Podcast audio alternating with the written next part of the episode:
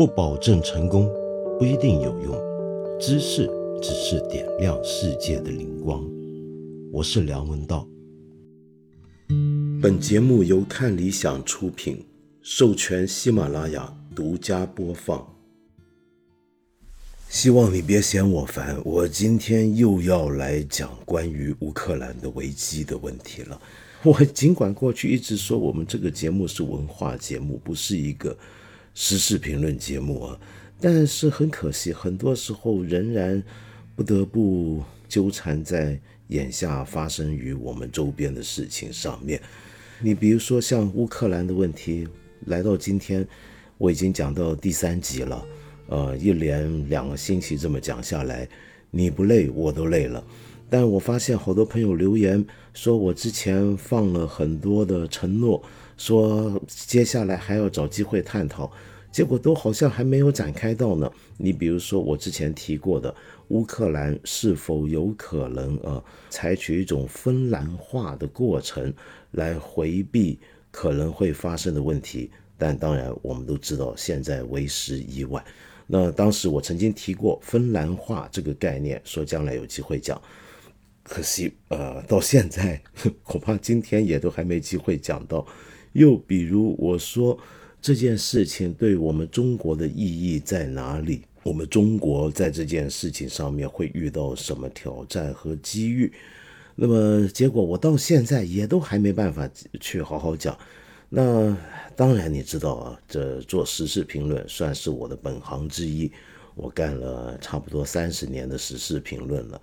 但是呢，现在你知道，我又不在官媒内工作，也不是那么的总是紧跟主旋律做时事评论，不是很方便的。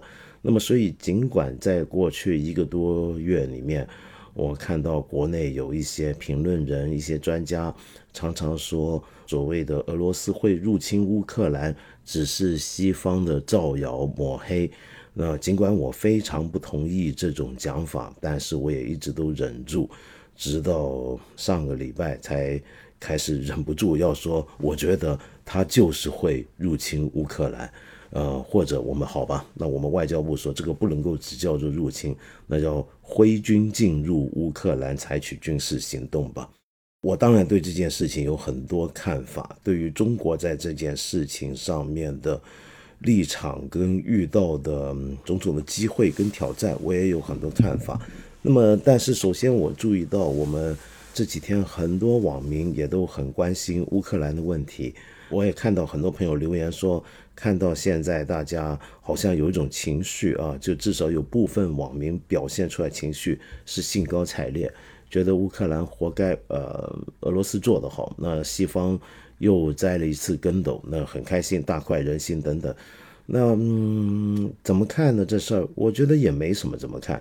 它就很正常的反映出了我们今天相当一部分人的国际关系知识跟认识的水平，以及相当一部分人的价值取向吧。我也只能这么讲。那由于我一直强调这不是个时事评论节目，所以我们今天呢就不谈时事，我们来谈文化跟历史。但是这个文化和历史也确确实实构成了今天现实政治运作当中一个。相当主要的资源跟背景啊，我们晓得现在的情况是瞬息万变，乌克兰已经受到俄罗斯军队的全面攻击，很可能在我节目播出的当下啊，俄军就已经逐步的进入到乌克兰的首都基辅。我也再三强调，就尽管中国跟俄罗斯的关系更加密切。而中国跟乌克兰向来也是邦交国家，是被我们承认的主权独立的国家。但是中乌关系是一直在中俄关系底下的下一个位阶的，这一点是很清楚的。但是仍然不要忘记，就是我们自己的和平五原则在外交上，以及我们跟乌克兰的邦交关系啊。那接下来这一点就比较麻烦了，为什么呢？因为接下来，我虽然我说过，呃，莫斯科会入侵基辅，会挥兵进入，那但是我之前的一想法是，他肢解掉了他的东部的那两个呃宣布独立的自治州份，也就是现在俄罗斯承认共和国之后，也许会先缓一缓。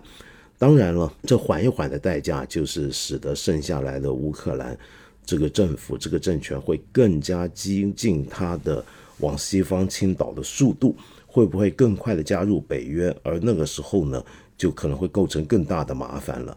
所以我当时也说过，很有可能普京会一口一鼓作气，说不定就直接全面侵占。但这个全面侵占呢，并不是表示要抹除掉乌克兰这个国家，因为我上一集节目也说过，我不认为俄罗斯会全面侵占乌克兰，因为普京自己也说，苏联时期发生的事情就已经发生了，呃。为什么不会呢？其实有个很现实的理由，就是因为我们晓得乌克兰的东西部的分裂非常严重，而在人口占比较大多数的西部地区，他们对于俄罗斯的抗拒呃是非常明显的。那我上一集节目讲过，从俄罗斯角度来讲，他们的安全顾虑，甚至也有可能会觉得说的是种委屈，就是北约的不断的东扩。美国当年一个非常随意的一个决策上的错误，使得整个局面推演到今天这个地步。那么，但是反过来讲啊，我们也要了解，就我怎么说呢？用个最粗俗一点的比喻来说吧，现在乌克兰跟俄罗斯关系就等于俄罗斯会觉得乌克兰你是我的人，你现在要跑去跟人家私奔，那我就要把你揍一顿，把你带回来拖回家里来。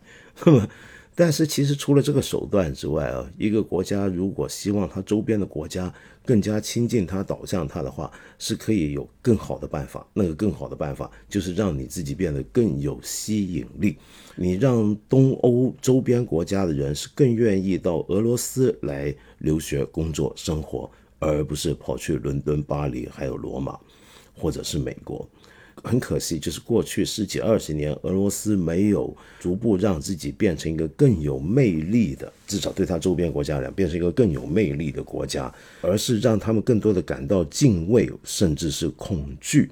所以，乌克兰的西部本来就不亲俄的地方，就更加要倒向北约、欧盟和美国。OK，在这样的一个大背景下，如果你全面占领这个国家，你就要直接管制它。你如果直接管制它，你面对的问题就会很严重。你如何去管制一个有五六成以上的人口都很讨厌你、不服你，特别是经历这场战争之后的一个一个一个状况呢？所以，那是一个那会把莫斯科拖入。一个无休止的泥道跟深渊之中，那么经历过当年阿富汗的惨痛的教训，我不认为俄罗斯会走到这一步。呃，我的看法是，他极有可能会在呃乌克兰成立一个傀儡政府，就像现在呃他的，我觉得主要目标就是先干掉乌克兰现政权。莫斯科不是已经提出了吗？就是他们可以。跟乌克兰现代的政府跟他的呃总统泽连斯基谈判，但是要有几个前提。第一，就是他要彻底非军事化，就乌克兰非军事化，不得有军事装备，那就等于要废掉乌克兰的这个国家的武装力量。那这样子呢，那这个国家基本上才能够让莫斯科感觉到安全。那这么讲的话，其实就是要让它变成一个傀儡政府。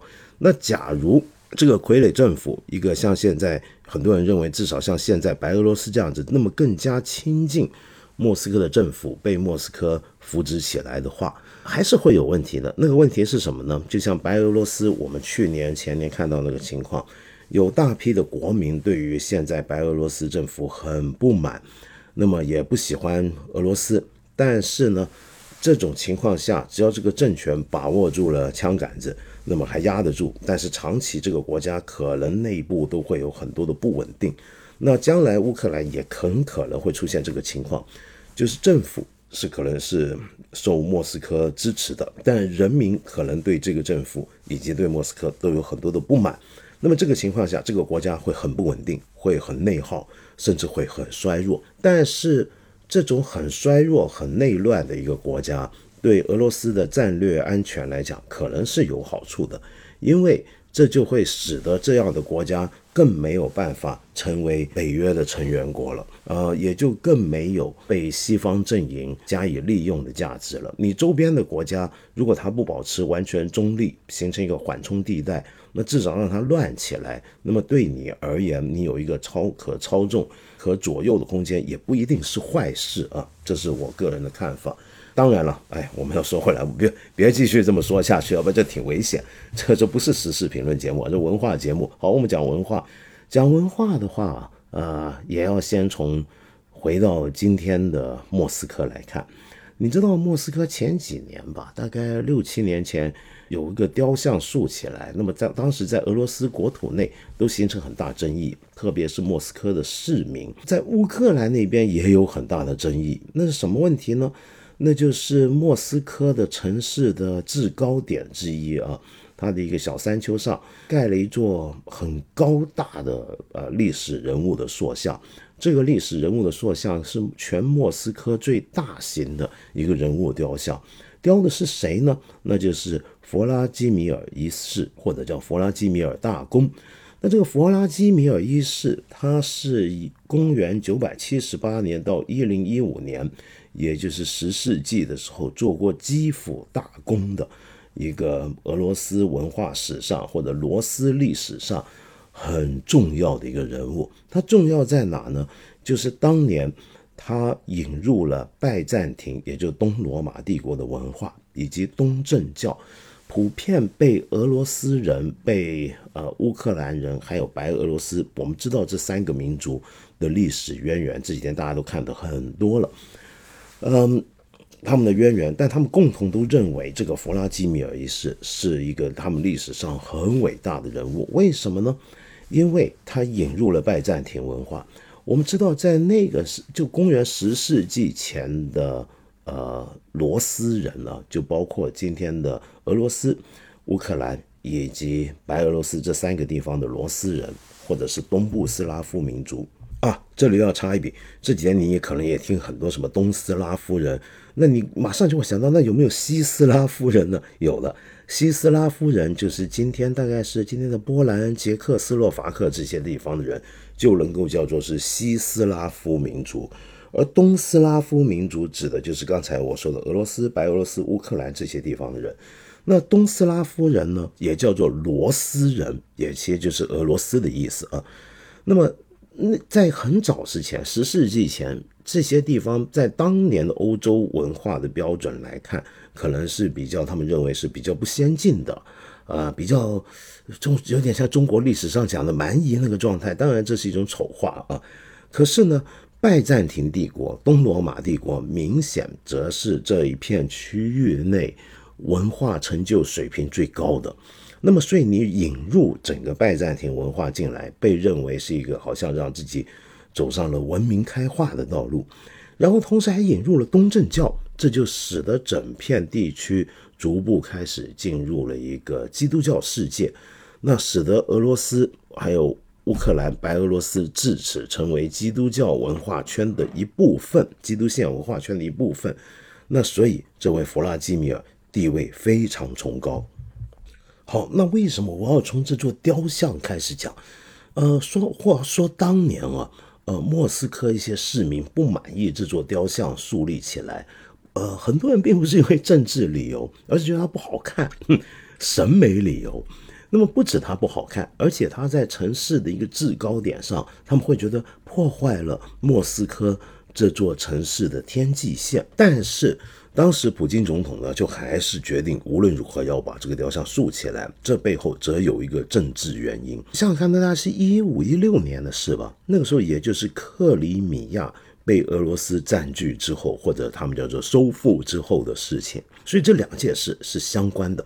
为什么呢？因为我们知道克里米亚曾经是乌克兰的国土的一部分。那么，当俄军挥军进入，占有了这片地方之后，那他就认为这个地方是回复到他们的，是他们的一个神圣的一个目的，一个一个地点啊。克里米亚为什么克里米亚那么神圣呢？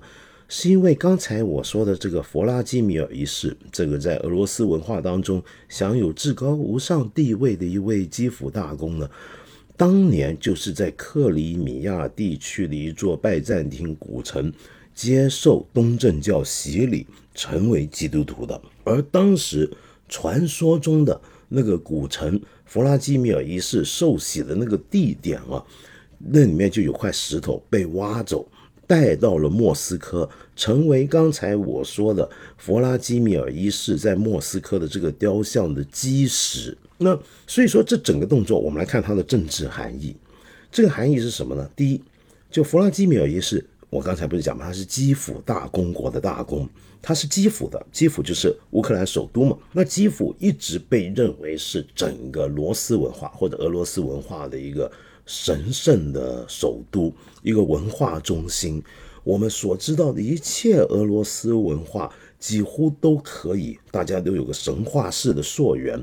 追溯到基辅公国以及基辅大公，而弗拉基米尔一世就是这么一个响当当的基辅大公。然后你在莫斯科建了这个雕像，然后这个雕像的基石还是传说中当年他受洗的那个地方底下的石头。这意思是什么呢？就是莫斯科今天认为他继承了当年的基辅的那个荣光。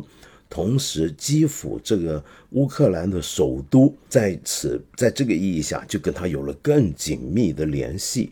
那么，也再次表达了俄罗斯政府在过去几年来，以及俄罗斯的主流的媒体所说的那点，就乌克兰从来都是俄罗斯的一部分，就把这一点给强化起来。所以，这个雕像当时就引起了乌克兰政府的不满。那么，乌克兰政府就说。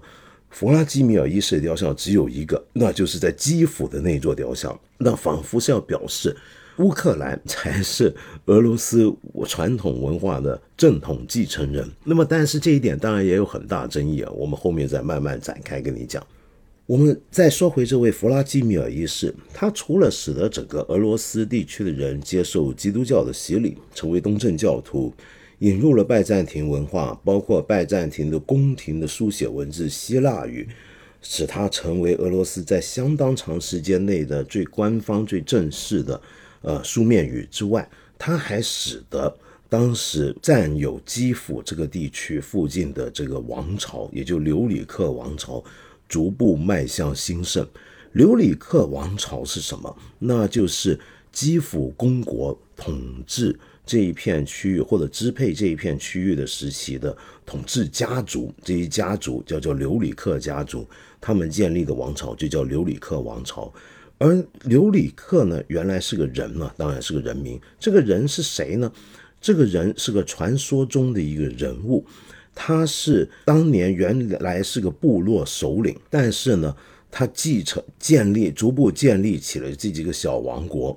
然后这个刘里克他自己的小孩子，他的不是他孩子，是他的一个继承人，叫奥列格，则是第一任的基辅罗斯，也就是基辅公国的大公。那么这一帮人，他们其实全部都是古代斯堪的纳半岛。呃，斯堪的纳维亚半岛，也就是北欧那个地方的维京人，维京人你晓得吧？维京人的后代。那维京人怎么会跑到这个地方呢？其实维京人的足迹很远，我们都知道，维京人是渡过大西洋去到北美洲，在格陵兰安根落生根落地的。那么同样的，维京人从北欧进入东欧平原也是非常方便，沿河而下。所以维京人在公元七八世纪左右呢。就已经很大批的进入到了东欧大草原地区。那么这一批长期留在东欧草原地区的维京人呢，他们的后代就有一个称呼叫做瓦良格人。这种人，这种维京的后代叫瓦良格人。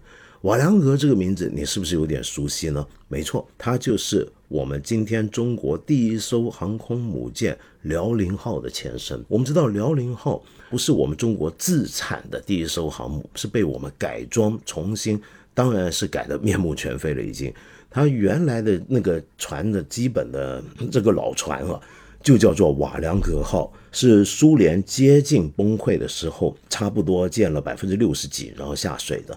然后这艘瓦良格号原来就是乌克兰的，是当年乌克兰政府卖给中国的，呃，然后拖到中国，在中国曾经做过不同的设施，那么逐步的被我们改造成了中国的航母辽宁号。那这个名字瓦良格号，这个瓦良格指的就是那些住在东欧草原的维京人的后代。而这些瓦良格人里面呢，就出了一些部落。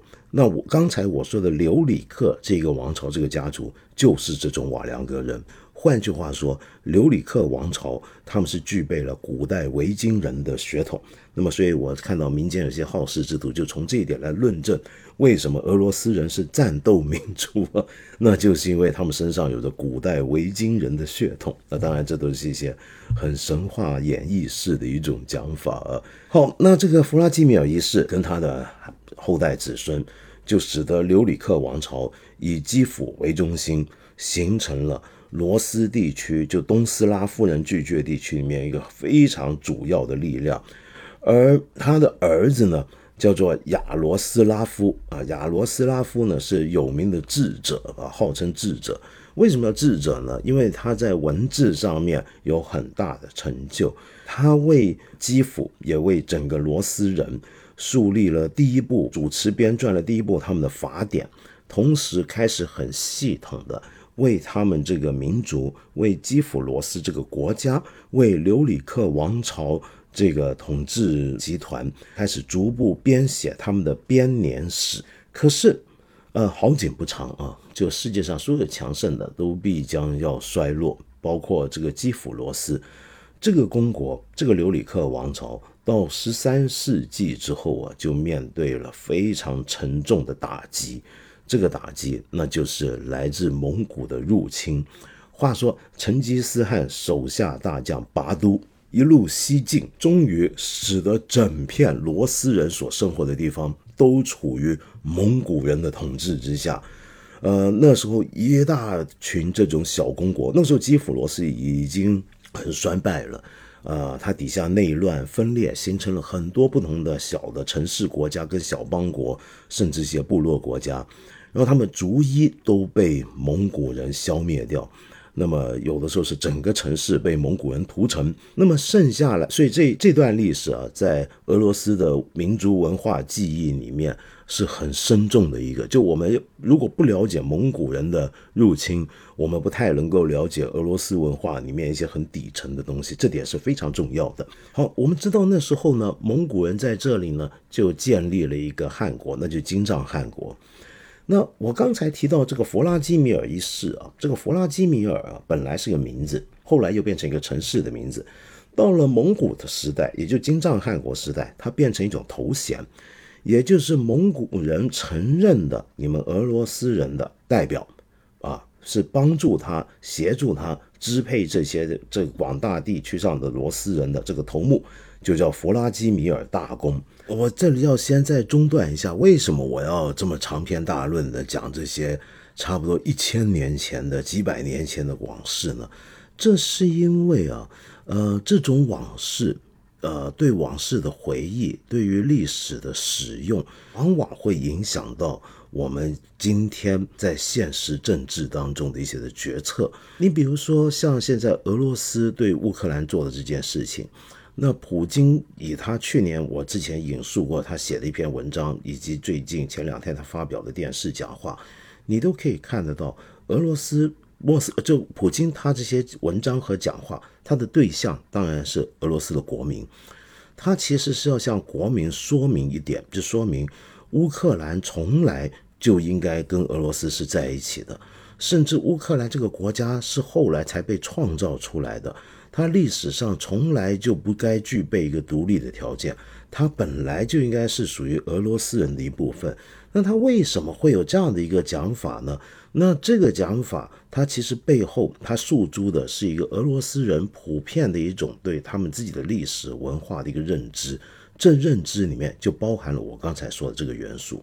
这种元素最主要的核心就是基辅以及以基辅为核心的乌克兰。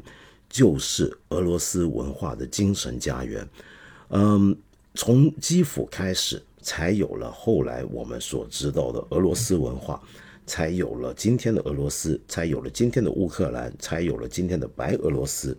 所以，这种三个国家其实同是一家的这种想法，在很多俄罗斯人那里面呢，是一个根深蒂固的想法。那这种想法是怎么来的呢？其中一个核心就是刚才我说的这样的一个历史源头啊，就要从当年留里克王朝在基辅建立了基辅公国开始，要从这一段开始讲。那么，所以你完全可以依照这个历史啊，反过来说。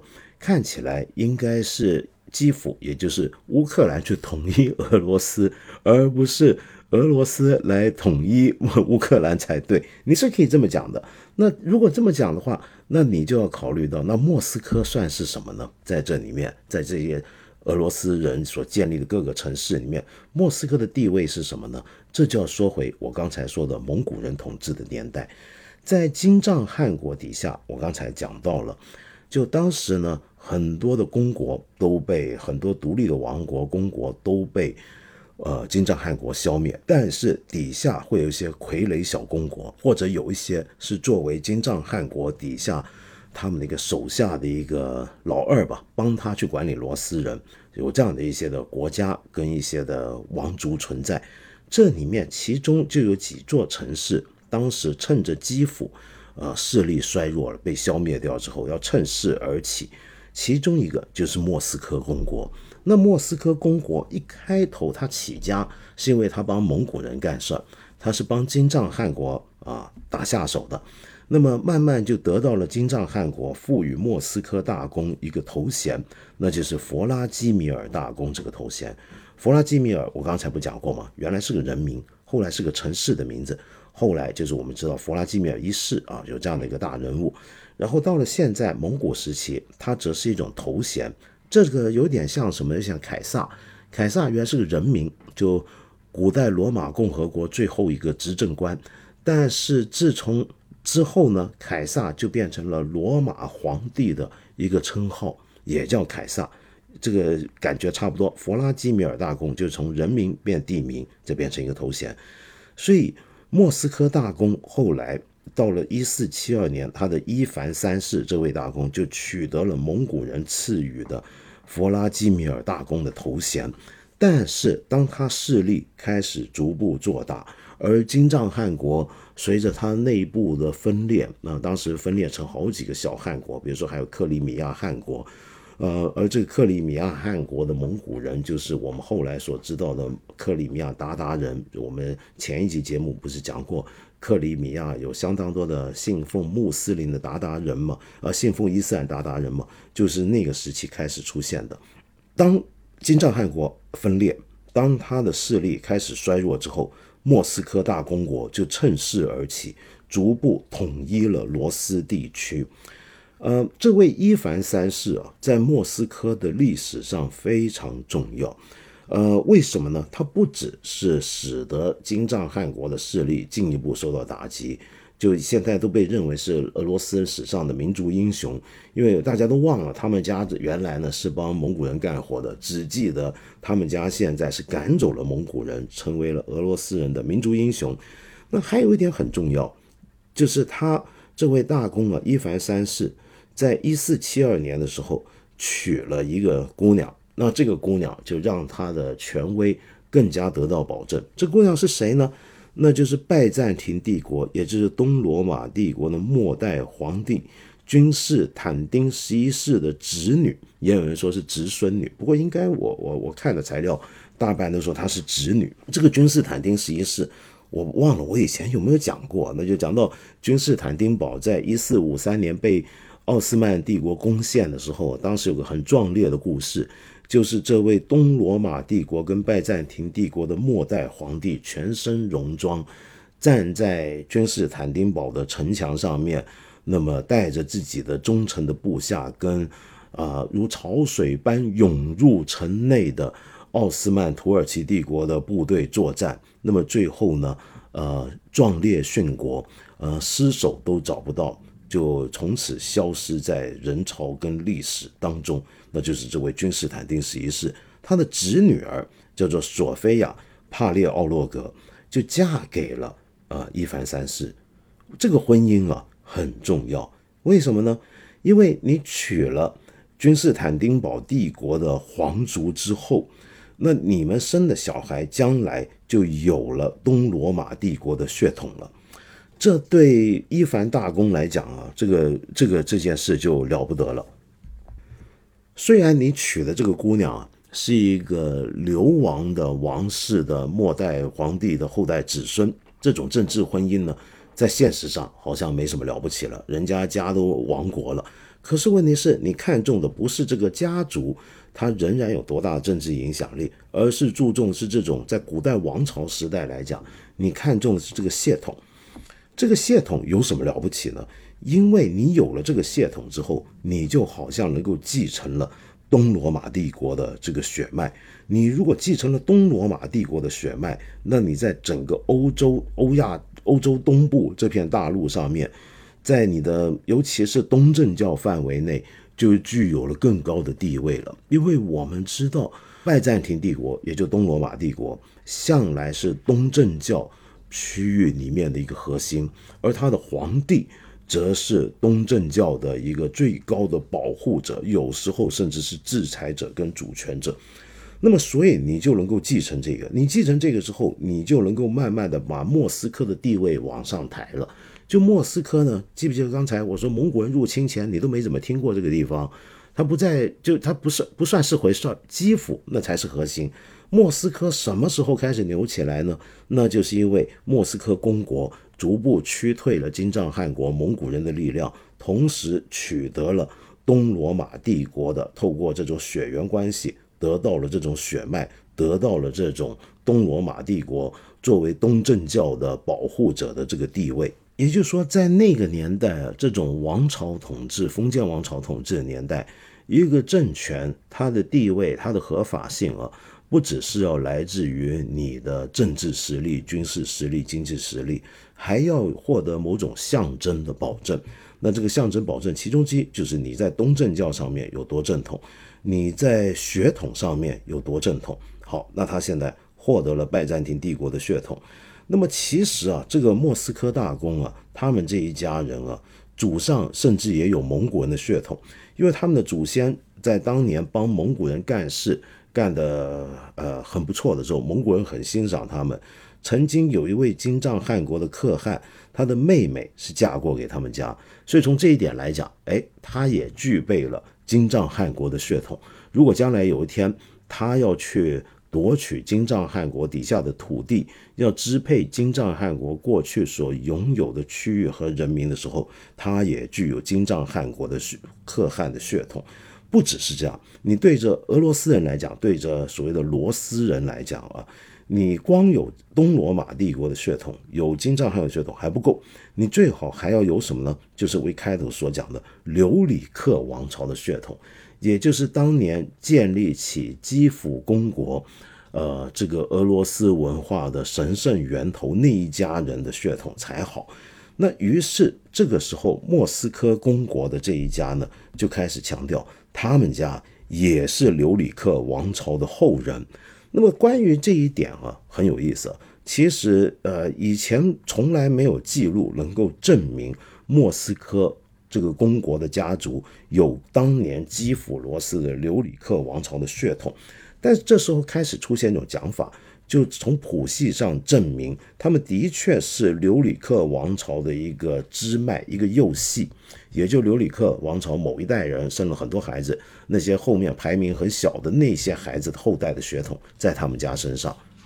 那这种讲法什么时候出现呢？同样也是一四七二年，就是伊凡三世娶了索菲亚的那一年，他们还同时出了一部编年史。这个编年史啊，以前欧洲这些国家写编年史啊，除了专门记录历史，很多时候就是为了说明，呃，他们的统治王朝的血统来源，来说明他们的统治的依据跟合法性。那这时候呢，莫斯科就出了一部编年史，这个编年史里面呢，就提到说啊，他们莫斯科大公家就有这种留里克血统。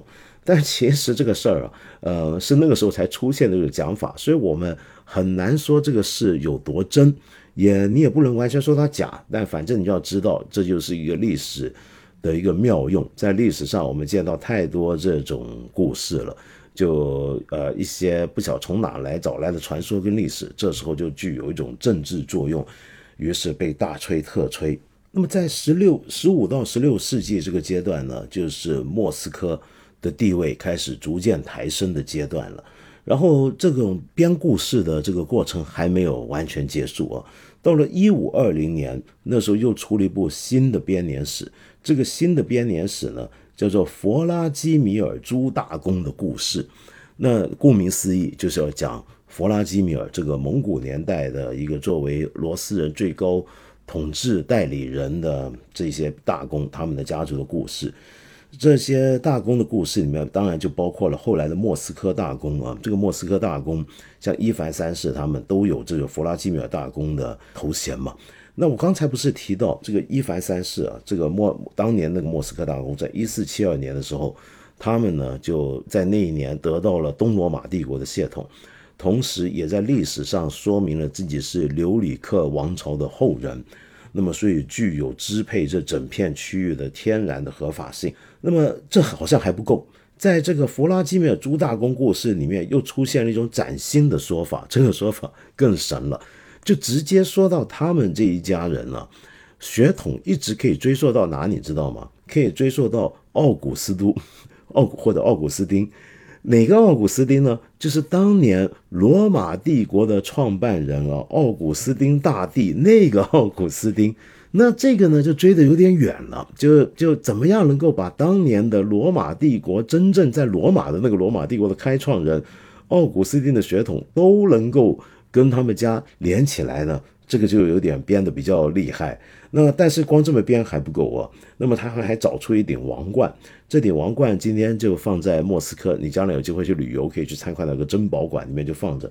这顶王冠很重要，叫做莫诺马赫王冠。这顶王冠是后来俄罗斯历代沙皇登基的时候呢，呃，在彼得大帝西化之前都会戴的一顶王冠。那么就算他们采用了西式的王冠。这个王冠也至少在登基典礼会列队陈示出来的。那这个王冠有什么了不起呢？就是传说中当年东罗马帝国君士坦丁九世把自己的一套衣装连王冠送给了莫斯科大公。但是事实上啊，今天大部分历史学家都认为这顶王冠其实应该是今天来自中亚地区的一些的呃外交礼节带来的礼品。那么所以具有当地的特色，反正叫莫诺。马赫王冠，那么有了这个王冠，再加上和奥古斯都都拉上关系了，那你说这个莫斯科他们这个统治家族，难道还不是罗马的合法继承人吗？那罗马的合法继承人为什么这么重要？我记得我在两年前的时候，在这个节目曾经提过，罗马帝国在欧洲历史上有一个很重要的一个文化的遗产，就是。在欧洲后来的历史上，任何一个王国、一个政权，如果要我们知道，国王跟皇帝是两种位阶的东西啊，就是，呃，你一个国家，你可能是个王国，你实力可能非常强大，但你的国王那就只能叫国王，不能叫皇帝。相反的，你看君士坦丁堡帝国后来弱到就只剩下一个城市，他那个皇帝还是叫做皇帝，而皇帝在。传统的文化象征秩序跟礼国际外交场合的礼仪秩序里面，他的地位就是要比国王高。那是为什么呢？为什么有的人能叫皇帝，有的统治者就只能叫国王呢？是因为凡是叫皇帝的这种统治者，他这个头衔，他这个称号，他这种权威是要可以追溯到罗马的。你如果不追到罗马去的话，你就没法叫自己叫皇帝。你的统治的这个国家也就不能叫做帝国。那你至于你怎么样去把自己追溯到当年的那个罗马帝国呢？那当然就各自有各自不同的说法跟继承的讲法。呃，反正透过刚才这几十年里面的这一些的血统的追溯、历史的编撰，那么莫斯科这时候就逐步形成一种讲法，就是说它就是罗马的继承，因此可以叫做第三罗马。第三罗马这个讲法，在历史上有很多不同的政权跟城市都宣称过自己是第三罗马。第一罗马是什么呢？那当然就是意大利那个罗马，就第一罗马，古罗马。那么第二罗马呢，就公认就是君士坦丁堡，拜占庭帝国东罗马帝国的首都。那第三是什么呢？就拜占庭帝国完蛋了，不行了。之后后继的那些帝国的首都就可以叫做第三帝国了。那这个第三帝国呢，第三罗马呢，有好几个城市跟政权都争夺过。比如说奥地利帝国就可以说自己是第三帝国，因为它继承是神圣罗马帝国。而神圣罗马帝国呢，也可以叫做第二罗马，因为它是直接接下了古罗马的那个帝国的那个传统的。那东边有东边的，西边有西边的。甚至连法兰西帝国，就拿破仑的时候，也都宣称过自己是第三罗马。那这时候呢，就是莫斯科宣称自己是第三罗马，那么就是继承了君士坦丁堡，因为他们家有了君士坦丁堡家族的血脉，又有了古罗马的奥古斯丁而来的血脉，又得到了莫拉马赫王冠，那么所以他就是第三罗马。那么，但是这还没完，这还不够。你光要统治这片地区，你要抬高自己的地位啊，你还需要，尤其那个时候，整个罗斯人都主要信奉东正教之后啊，你还要在东正教的文化世界里面取得地位才行。那从这点来看啊，莫斯科呢又有点缺陷了，因为毕竟莫斯科比起基辅啊这些地方是个新兴的城市，而在东正教世界里面呢，整个罗斯人啊。他们虽然早在公元十世纪的时候就开始皈依东正，逐步皈依东正教，但是到底比起很多古老的基督信仰世界里面，他们还算是比较落后的新兴的地带。而在东正教世界里面呢，当时有几个地方是比较重要的，一个当然就是已经成为土耳其范围的君士坦丁堡，还有一个就是埃及的亚历山卓，还有一个就是安提阿，还有一个那就是耶路撒冷。这所谓的四大牧首区啊，牧就是牧羊人的牧，首是首领的首。什么叫牧首呢？是这样，我们知道天罗马天主教，他的最高的裁决者，就最高的掌权者，那就是一般中文讲的教皇，或者正确的讲就天主教的教宗。那在驻扎在罗马的这位教宗，那么但是东正教呢，跟天主教的管理结构很不一样。东正教是一个没有那么中央集权化，相对比较松散。的一个结构，它是承认它的最高权威来自它的牧首会议以及下面的大公会议，并不是由一个人可以拍板决定所有的事情，享有最高权威的。而他掌握最高权威的，则是最高的几个牧首。那些牧首相当于罗马天主教教宗，但他有好几个，分别在不同的城市。而他们所在的城市由于有牧首，所以这个教区呢。这个归教会管理的教会事务归教会管理，这个区域就叫做牧首区。那有四大牧首区，就君士坦丁堡、亚历山卓、安提阿和耶路撒冷。可是莫斯科呢？莫斯科没有，基辅也没有。莫斯科呢，最高的教会的管理者只能是一个主教，叫都主教。都主教的地位呢，就相当于天主教同级里面大概就是总主教。而牧首相当于枢机主教，因为他们会认为教宗只是枢机主教中的首领，那么他们地位是相当的。好，那么但是到了十六世纪末的时候啊，就发生变化了。就一五八九年的时候，莫斯科的都主教终于被升格成为牧首了。那个第一任牧首，莫斯科的牧首叫约伯。那他是怎么升格的呢？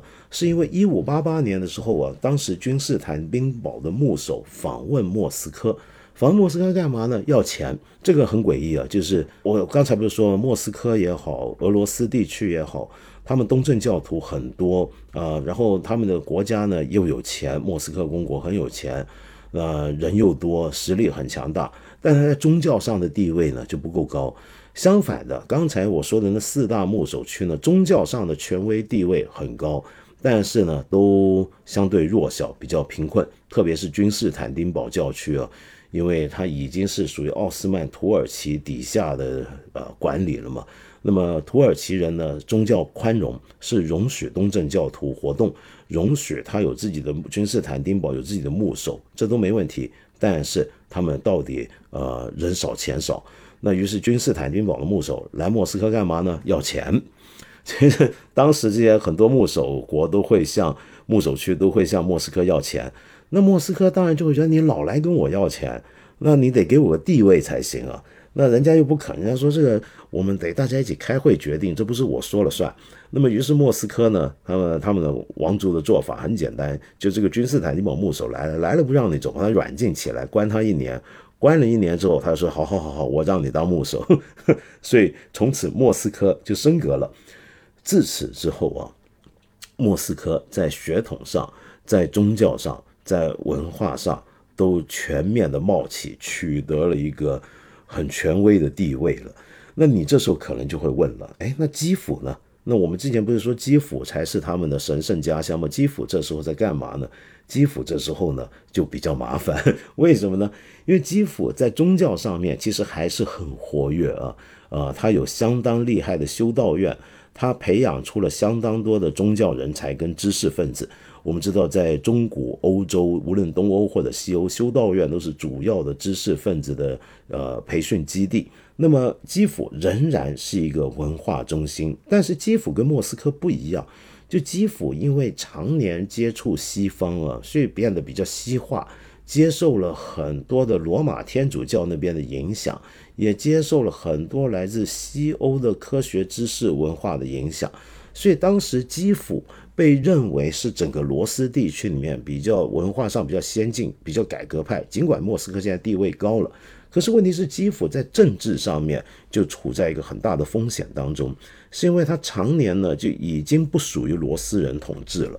那个时候，在好几次的征战交错之中呢，基辅是常年被波兰以及立陶宛联邦所控制。我们今天啊看立陶宛啊地图上面，你会觉得，哎呀，立陶宛不就是波罗的海三国，我们都叫三小国，其中一个小国嘛，那么大那么小点的地方，对不对？而波兰呢，虽然土地面积很大，但是我们看近现代史，波兰是很悲情的，总是不断的被人瓜分、被人侵占。可是，在十四世纪到十八世纪之间了，这两个国家曾经形成一个联邦，而这个联邦曾经是非常的强大。而在文化上、政治上都很先进。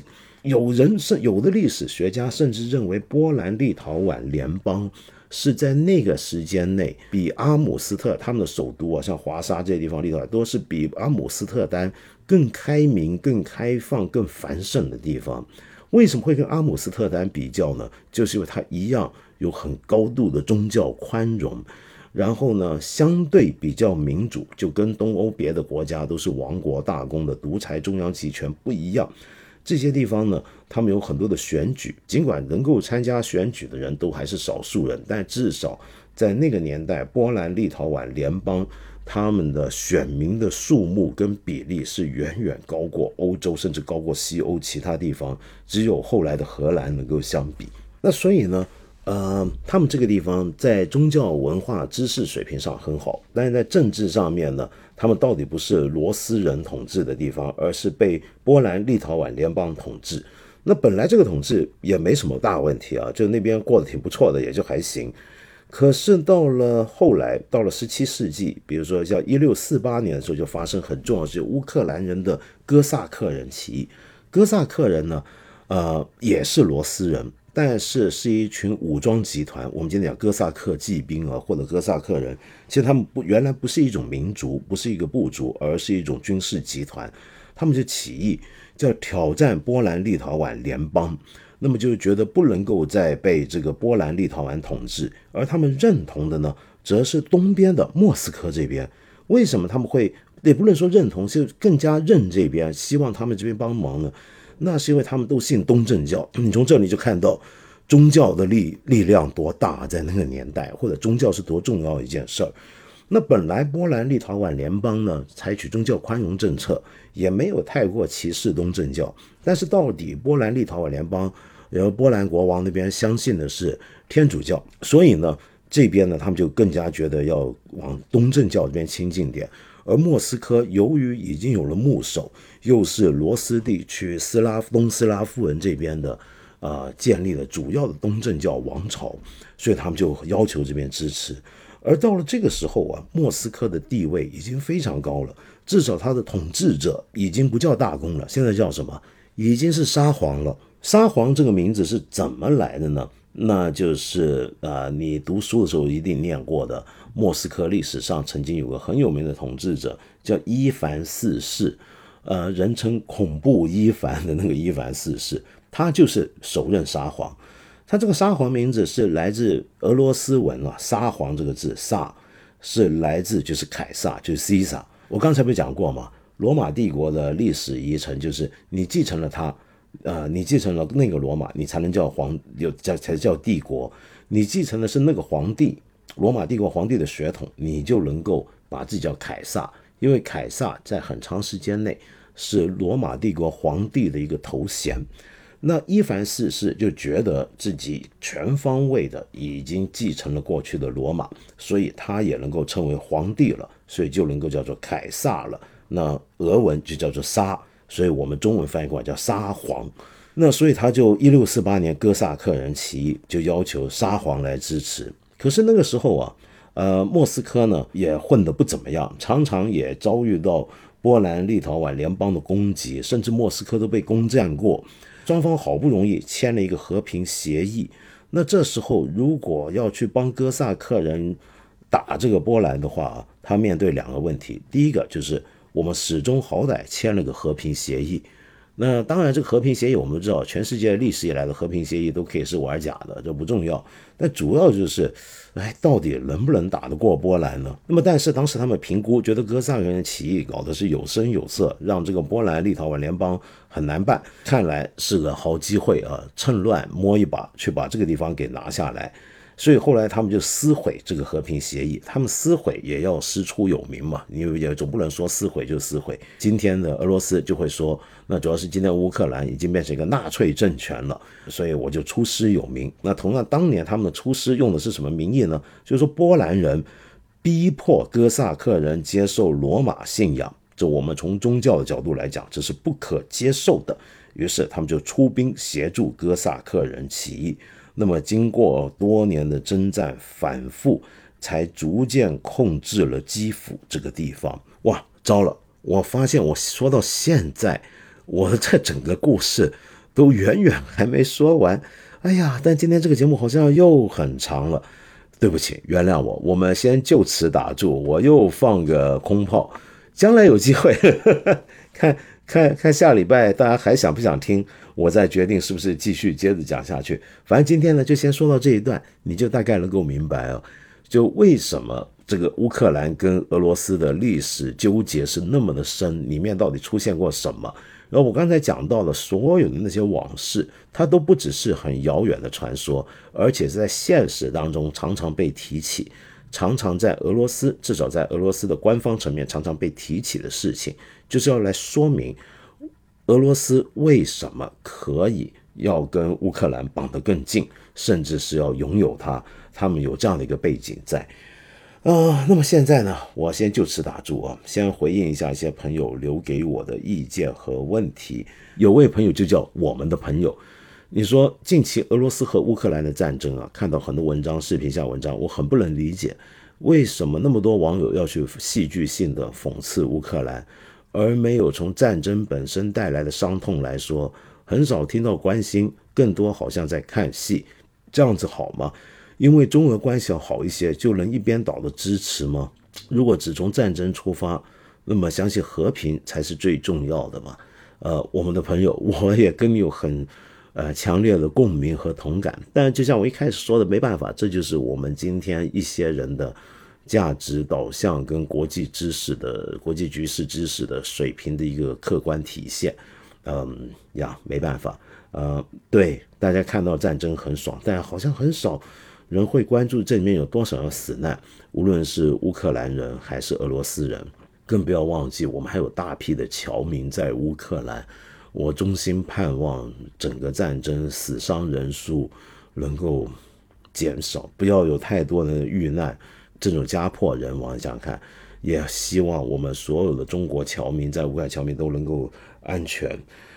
嗯，OK，那当然了，今天我知道我们大部分中国人都很喜欢俄罗斯啊，那么就就往往忘记了我们的很多历史恩怨。那有的提了很早就不提，你就光谈我们共和国建立之后，我想起来，你知道一九六九年的三月，有《人民日报》曾经发版过一个头版的社论，叫做“打倒新沙皇”。就是批评当年的苏修政权了。那为什么呢？因为当时苏联军队侵占我们黑龙江的珍宝岛，我们发生过一场战争，就所谓的历史上珍宝岛危机。那个时候他们还是我们的敌人。那当然，几十年河东，几十年河西，那这些都是往事了。好，另外有一位朋友呢，叫做木森，你提到一个很有趣的问题，说疫情对俄罗斯军队有什么样的影响？如果大量感染会影响战斗力吗？这可能也是新的挑战。这个问题很好，为什么呢？我们现在知道，记得当年一战期间啊，一战的提早结束，本来一战可以拖得更久。我们知道一战在后期在欧洲战场上打壕沟战，那是一片烂泥，就是基本上就打几天就双方来回拉锯，就几百米的距离的战场。嗯，那个时候死的人可多了。当时这个战争本来还可以继续拖，真的让大家觉得拖的没办法再拖。主要就是后方受到了大量的呃流行性感冒的影响，也就一九一八大流感的影响，所以当年那场流感确确实实使得一战提早结束了。但是今天呢，嗯，这个很难讲。你看最近俄罗斯跟乌克兰这两个国家，他们的疫情感染其实都达到了高峰，但是为什么这个战争仍然可能开打？俄罗斯难道不怕？新冠肺炎吗？看来是不用怕。为什么？主要这就可以看到，现在这一波主要是奥密克戎，很可能是奥密克戎的影响，相比起当年或者相比起去年前年的德尔塔变种，它的这个杀伤力要弱多了。那第二呢，就是今天的医疗。呃，今天的健康水维护健康的技术的水平也跟一战的时候完全不一样了。所以目前看来，疫情尽管双这两个国家都处在最严重的状态阶段下面，但是好像没有产生太大的影响。那此外呢，我还是看到有很多朋友在这里留言，要交友啊，要相亲啊，很好，你们继续，我们趁着这个势头啊，将来有机会我们搞搞事儿。呃，那么最后呢，就我还是希望呃用一首音乐来表达我对今天这场战争的态度，因仍然是我们上一集节目介绍过的，出生在乌克兰东部顿巴斯地区的苏联大作曲家普罗科菲耶夫的作品。这首作品啊，我要特别感谢我们著名的作曲家高平教授。呃，是他呢给我发来信息，我才想起，对呀，我应该介绍这首音乐。这首音乐是什么音乐呢？那就是普罗科菲耶夫。我上次不是介绍过他写的电影配乐吗？他其实写过相当多的电影配乐，其中有一个很重要的作品呢，就是帮苏联大导演啊，爱森斯坦，是学过电影都知道，就是蒙太奇的发明人哈。爱森斯坦有部作品，他帮他们配乐。这部作品叫做《亚历山大涅夫斯基》。普罗科菲耶夫帮这个电影写完了配乐之后，后来又把这个电影配乐重新改编成一部清唱剧，也就是呃，清唱剧 cantata 跟歌剧就不一样。虽然也是有人演唱的呃戏剧性作品，但是没有那么多的布景，没有那么多的舞台的。动作调度，那就是清唱，完全是所以叫清唱剧。就你把那个故事、把内容唱出来。这个故事啊，亚历山大涅夫斯基讲的是什么呢？讲的是十三世纪的时候，罗斯人跟东斯拉夫人里面有个很重要的国家，这个国家呢就叫做诺夫哥罗德公国。诺夫哥罗德公国是罗斯人所建立的这一连串的公国，你比如说莫斯科公国跟基辅公国里面相当独特的一个国家，因为他的政权并不是一个王朝家族代代相承的做法，而是透过选举产生的，所以很多时候也叫共和国。尽管参与选举、能够投票、能够被选的也都还是有限的家族，但它基本上是一个更加。平等一点，政治上平等一点，或者叫民主一点的这么一个国家。那罗诺夫哥罗德公国有一位大公，那么也是弗罗基米尔大公啊。十三世纪的时候，弗罗基米尔大公是个头衔，我刚才不是说过吗？那这个这就出了一个人，叫做亚历山大涅夫斯基。那这一位亚历山大涅夫斯基啊，他在俄罗斯的历史上是个民族英雄。嗯，十几年前，俄罗斯一次民调就问他们历史上他们觉得最伟大英雄是谁的时候，很多人都还会投票给这个亚历山大涅夫斯基。那他为什么是个民族英雄呢？是因为当年他们面对非常强大的瑞典王国的入侵，以及十字军里面的条顿骑士团的入侵，那这个弗拉基米尔大公就率领罗斯人呢。啊，这个亚历山大涅夫斯基啊，他就率领罗斯人抵抗这个入侵作战，然后最后获得成功，捍卫了斯拉夫人的领地。那这部清唱剧以及原来他改编的这个电影配乐，呃，他改编自的这个电影配乐《亚历山大涅夫斯基》这个电影拍的就是他的这个故事。我今天选给你的这套清唱剧的作品里面的其中一首叫做《死者荒原》，讲的就是在这场大战一场大战过后，这些里面那些女子走出战场，草原上面看到遍地的尸骸。的时候的那个场景，英文叫《Field of the Dead》，就我把它翻译成叫“死者荒原”。那我们现在听到这个版本啊，是今天俄罗斯的大指挥家格基耶夫指挥的版本，指挥的就是他呃底下的交响乐团马林斯基剧院交响乐团，当年叫做基洛夫乐团。那其中负责演唱的就是俄罗斯呃以及这个马林斯基剧院里面很有名的次女高音或者女中音呢，mezzo soprano。叫做 Olga Bolodina，那么我们来欣赏这一首《死者荒原》，这是一片满布尸骸的战场移下来的一个场景。